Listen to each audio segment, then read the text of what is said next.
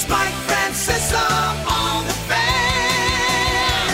Sports Radio 66 and 1019 FM WFAN. From the studios of WFN, this is Mike on Francis on the fan on the 17th day of the month of January, uh, of July, not January, 717 on this July uh, day. And right now it is raining, as Mink told you. It's teeming down here. Our TVs are even out. Uh, I just saw the, looked like the White House went dark for a minute while Trump was talking to me. I never saw that before. That was weird. I mean, so, I mean, it's been strange days the last couple of days going on with him. But, uh, uh, it is the 17th of the month. It is uh, All Star Day after uh, last night. I did not watch one minute of uh, the uh, home run derby, not a minute. I got hung up on the Trump Putin thing when I got home, so I didn't. I didn't even put it on once. I just got hung up on watching that because I didn't watch that yesterday. So I got I got into that last night for a while. Well, that craziness. Um, but it is. You could tell driving in today it was going to rain. And boy, it has come down. I don't know if it's come down where you are, but uh, if not, don't be surprised if it does, because where we are, it is absolutely just pounding right now. We are in the midst of some very heavy thunderstorms, so drive safely, uh, and we will get you through the day as we head through this uh, Tuesday of All Star Week. The All Star game tonight, if you're so inclined, Sale and Scherzer uh, is the uh, matchup, which means a lot of strikeouts early.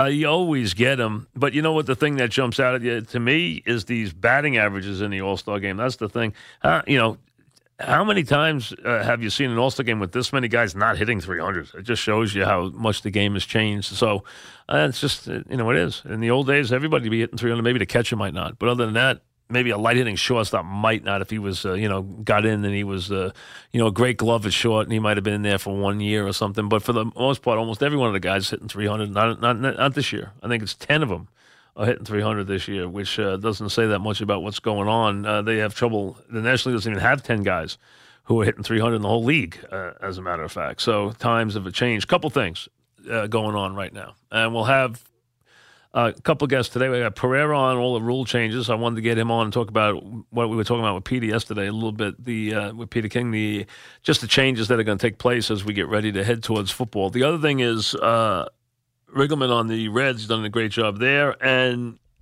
two things are jumping out right now. Number one, uh, thankfully, and I say thankfully because I don't want any part of it, as you know. It looks like Manny Machado is headed uh, first. It, it sounds like a deal is done reports everywhere that the deal is done. It'll be announced tomorrow.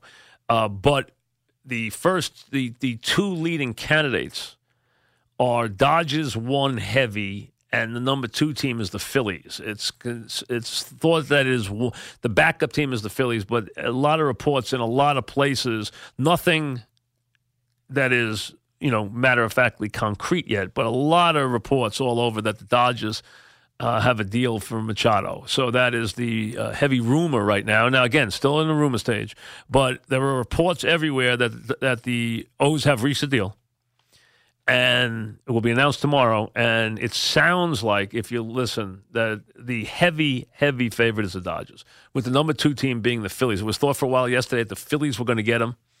And then it swung to the Dodgers. Supposedly, these are the reports last night. So we'll see if that's accurate. Hopefully it is, because I don't want him anywhere near the Yankees. Uh, the other thing is the chatter now, and you'll hear more of this tonight if you watch the All Star game, that the players would vote now, get in line, and would absolutely vote for the designated hitter in the National League. That they would overwhelmingly vote. Remember, they do get a say in game stuff that is considered to be work conditions they do get a say, which is what they're suing for in the national anthem. You heard Peter talk about that yesterday, that they're going to sue for that because they consider that they do are supposed to be consulted on anything that is considered a work condition. So uh, then the play, the rules are considered work conditions. So they're supposed to be consulted. Uh, and clearly, the movement towards a uniformity and the way the silliness that you saw with the pitchers this year when you had interleague play – there is no other way to do this. I understand there are people who have grown up with National League Baseball who have always uh, thought that there was something, you know, wrong with the game with the designated hitter. And I can argue both sides. There are some things you like about it, there are some things you don't like about it. There are some things you like about the old game, and there's some things you don't like about it. Like, I hate when you just automatically when a pitcher's in trouble, he just automatically passes the eighth hitter and then just ceremoniously, even when he has nothing, blows away the pitcher on three feeble swings and gets out of the inning. I hate that. I, the guy should have to work his way out of the inning. You can't do that in the American League. You're going to face a good bat. Like, let's say with the, the Yankees are going to give you Torres at about ninth. I mean, come on. Or the Yankees putting Brosius up ninth. I mean, something like that. So, the you know, that doesn't happen in the American League it also keeps stars alive. First of all, economically, it's a high paying job. There is no way that you would ever get rid of. There is not a possibility in one million years that you could ever get the American League to drop the DH. You would never get the Players Association to agree to that. It is a high paying job. It keeps stars in the game. It is a place where you can add more offense, which the league is desperately wants to do now. And they do. They have erased every other part of there being two leagues. There aren't two leagues anymore, in essence. It's really two divisions inside the same league, is what they really are. And someday you may see some, I hope not, I'm not for this, but you may see some movement in terms of how the divisions align. And you, because, you know, in the old days, you had a National League president, American League president, American League umpires, National League umpires, American League office, National League office. You don't have any of that anymore. You have baseball, except you don't have the same rules. And it's been liberalized where almost every league in existence in the world, from high school up, is using the DH. Every minor league except one in the world is using the DH. The National League likes to use it sometimes in the in the, in, the, in spring training. So it's the only way to go. I, I understand that some people are going to long for the old days, but you know what? As the bunt's gone out of the sport everywhere, it's even made the pitchers' appearances even less productive.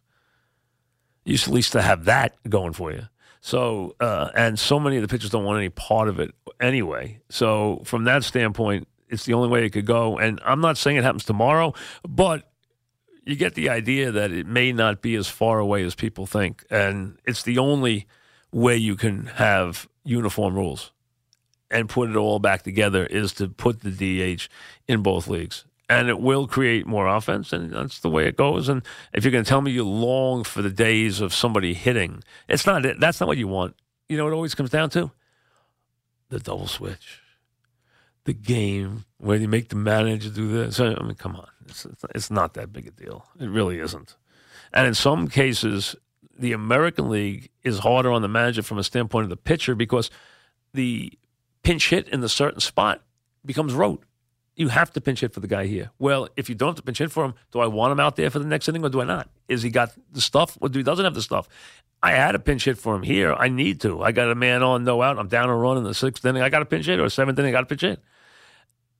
In the American League, that doesn't make you a decision as to which pitcher you use. It isn't made for you by the pinch hit. So in that regard, sometimes dealing with the pitching change is much harder in the American League than the National League. From just that standpoint. So there are pluses and minuses. You can get into all that. Offshore had some National League guys call me up and tell me how you know the world will never be the same if the DH comes to the National League. Yes, it will. As you know, yes, it will.